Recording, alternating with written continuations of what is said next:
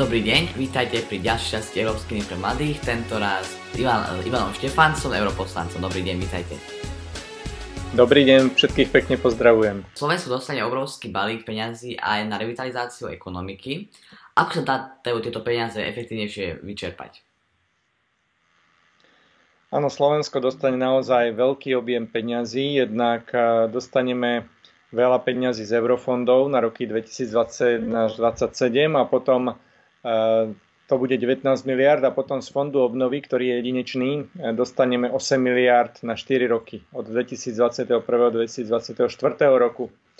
Tieto peniaze sú určené na digitalizáciu, zelenú ekonomiku a takisto na reformy, takže chceme, aby na Slovensku bol rýchlejší, dostupnejší internet, aby sme mali, mali budú ohľaduplnejšie k životnému prostrediu a peniaze boli určené na reformy, z ktorých potom sa bude dať čerpať e, z, zo štátneho rozpočtu, aby všetko, čo sa urobilo, bolo udržateľné. Kedy budete to peniaze na Slovensku? Kedy ich sa dá už naozaj vyčer- reálne vyčerpať? Čo sa týka e, európskeho rozpočtu od budúceho roku a to isté, čo sa týka aj fondu obnovy, bude to k dispozícii od e, začiatku budúceho roku. Teda je už dôležité do konca roku 2020 pripraviť projekty tak, aby sme ich mohli začať realizovať od začiatku roku 2021. Vy ste spomínali, že EU pripravuje tiež pravidlá, aby z eurofondov nebohatli oligarchovia, ako pán premiér Babiš. Nespomali to celý proces rozdávania alebo čerpania týchto fondov? E, myslím si, že nie, lebo tá situácia naozaj nie je dobrá. Osobitne v Českej republike pán premiér Babiš má najväčší konflikt zájmov v celej únii, keďže jedná na jednej strane eurofondoch a na druhej strane e, čerpá do svojich firiem viac než 100 miliónov eur každý rok. Mm. Celý tento proces práve chceme, aby bol rýchlejší, transparentnejší, aby z týchto peňazí nečerpali len úzke skupiny ľudí a oligarchovia, ale aby boli európske peniaze použité naozaj na to, čo treba, na pomoc zaostalým regiónom, aby prinášali prácu aj na stred, východ, juh Slovenska a aby sa znižovali regionálne rozdiely. No a samozrejme je to dôležité najmä pre mladých ľudí, aby sa tieto peniaze používali na digitálnu infraštruktúru, osobitne na rýchlejší a kvalitnejší internet. Aké to budú kroky? V prípade e, oligarchov to budú také kroky, že e, tieto peniaze nebudú môcť byť e, čerpané pre úzke projekty, ktoré e, sú určené len pre biznis prostredie, ale práve sa snažíme, aby tieto peniaze boli určené pre projekty verejných statkov, aby e, z tohto obrovského množstva peniazí nešlo veľa projektov, ale by tých projektov bolo menej a aby boli účinnejšie využité. Čiže napríklad pre Slovensko, keď sme hovorili o použití fondu obnovy, podľa môjho názoru by stačilo, aby sme ich použili na digitalizáciu, potom na e, lepšiu úsporu energií v našich budovách, prípadne na penzínu reformu a e, myslím si, že to by boli veľmi účelne využité peniaze, z ktorých by mali e, osoch všetci občania. Teraz sme hovorili o, vlastne o premiérovi Babišovi. Je takýto niekto aj na Slovensku?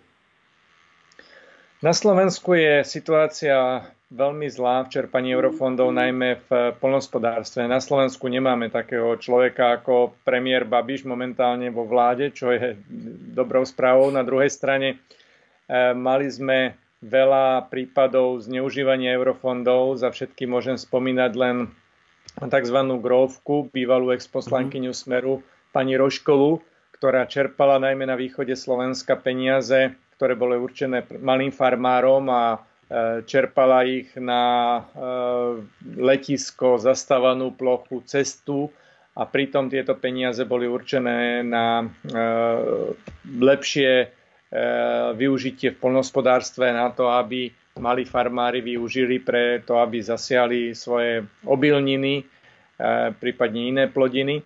Myslím si, že poslednom roku ale sa už udiali zásadné zmeny také, aby sa situácia s rozkrádaním fondov v plnohospodárstve neopakovala a mimochodom táto pani Rošková je takisto už obvinená zo mm-hmm. subvenčných podvodov európskych spoločenstiev. Európska komisia má predstaviť základnú línu plánu ktorý má ochrániť európske spoločnosti pred, uh, aby Čína ovláda európsky trh. Aké, aké budú tieto kroky? Pre všetkým v súčasnej situácii chceme, aby kľúčové firmy v Európskej únii boli ochránené a neboli Eh, neboli prevzaté konkurenciou najmä z Číny. Čína sa správa veľmi agresívne, takže preberá firmy, ktoré stratili svoju hodnotu. Videli sme to už pred desiatimi rokmi napríklad tým, že prebrali určité dopravné úzly, prístav v Grécku, letisko v Nemecku a podobne. No a v súčasnosti, keďže sa eh, po koronakríze eh, prejavila táto zlá situácia aj v tom, že klesla hodnota firiem, sú mnohé na predaj, ale pritom nechceme, aby dôležitú infraštruktúru, najmä v oblasti dopravy, e, prevzala konkurencia z Číny, tak e, sme presadili ročné ochranné opatrenia práve pre kľúčové odvetvia, aby e, nebolo možné urobiť to, čo sa urobilo pred desiatimi rokmi, že niektoré prístavy či letiska boli takto predané. Čo to znamená? Ale ako, ako, ako to funguje? Znamená to, že pri predaji takýchto dôležitých eh, dopravných uzlov alebo pri predaji určitých dôležitých fabrík, ktoré sú dôležité pre európske hospodárstvo, tak bude platiť zákaz predaja investorom z Ázie, osobitne z Číny. Uh-huh. Momentálne sme v štádiu, že Európska, Európsky parlament vyzval komisiu na legislatívne opatrenie, ale tým, že to bolo veľkou väčšinou prijaté v Európskom parlamente, ja som si istý, že komisia bude konať rýchlo a že toto opatrenie bude čoskoro platné. Hranice sa pomaličky budú otvárať, teda koronavírus je na ústupe. Myslíte, že bude nutné zaviesť ešte karanténu na hraniciach? Alebo sa už budú správať občania zodpovedne? Dúfam, že nebudú e, nejaké dodatočné opatrenia. Myslím si, že občania dokázali, že sa správajú zodpovedne a všetkým chcem veľmi pekne poďakovať, lebo práve zodpovednosť ľudí, najmä na Slovensku, e, dokázala, že sme prekonali túto vlnu koronavírusu. Verím, že ďalšia nepríde, aj keď vylúčiť sa to nedá. Ale keďže sme veľmi závislí od otvárania hraníc, je dôležité, aby tieto hranice boli otvárané koordinovane, aby si jednotlivé štáty neurobili osobitné pravidla medzi sebe, sebou, ale aby eh, hranice v Európskej únii boli otvárané koordinovane, aby eh, štáty neuplatňovali žiadne dodatočné opatrenia. Všetky e, takéto informácie budú na stránke Reopen Európa EU, kde chceme, aby E, ľudia dostali informácie, už aj teraz dostávajú informácie o tom, aká je situácia, čo sa pripravuje v rámci únie. Samozrejme, e, nedá sa vylúčiť, že na mnohých letiskách, prípadne hoteloch, reštauráciách e, bude povinné meranie teploty a nosenie rúšok. Myslím si, že nejaký čas si na to budeme musieť zvyknúť, ale je dôležité, aby nebol zastavený pohyb ľudí v rámci Európskej únie. Čo sa týka napríklad Španielska či Talianska, tam oni čakajú na cestovný ruch, aby sa konečne rozbehol. Pustí Slovensko svojich občanov do týchto krajín? Áno, a samozrejme je e, to na rozhodnutí každého jedného občana, aby sa rozhodol, kam chce ísť, e, pretože niektoré krajiny boli postihnuté koronakrízou viac, niektoré menej.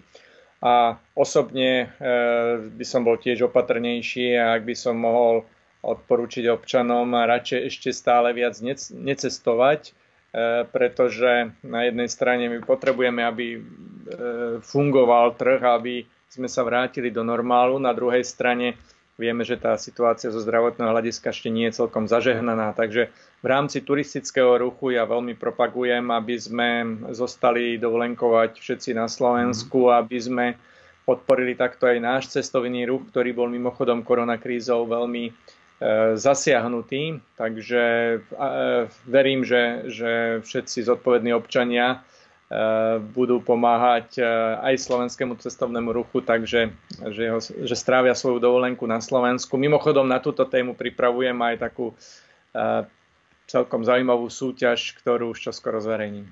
Super. A ešte jednu otázku, na ktorú dáme každému respondentovi, že ak by bola na trhu vakcína proti koronavírusu, dal, dal by sa vy osobne zaočkovať?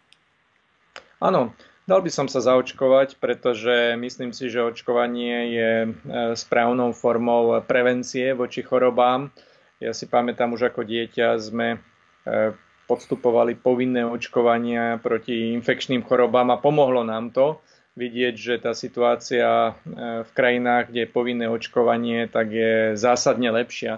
Mimochodom, myslím si, že aj očkovanie proti iným chorobám bolo dôsledkom, bolo na začiatku toho, že na Slovensku neboli následky pandémie koronavírusu také e, vážne ako, ako v iných krajinách. Takže ja verím, že to, že Európa aj svet spojili sily v boji proti koronavírusu, napríklad vývojom vakcíny, takže bude mať e, nakoniec dobrý výsledok a že keď bude k dispozícii očkovanie, tak ľudia to budú dobrovoľne podstupovať.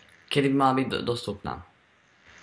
To nikto nevie. Momentálne ešte prebieha testovanie, existujú určité vzorky a momentálne je to v testovacej fáze. Je to skôr otázka na farmaceutov, ale to, čo sme urobili, my sme e, sústredili všetky prostriedky, ktoré sú na výskum a vývoj a e, všetky projekty do jedného, aby sa urýchlil tento výskum a takisto Európska únia bola hlavným iniciátorom e, donorskej konferencie s výsledkom 7,4 miliardy mm-hmm. eur, takže veľa, veľa peňazí práve na výskum, vývoj, ale aj testovanie vakcíny momentálne je.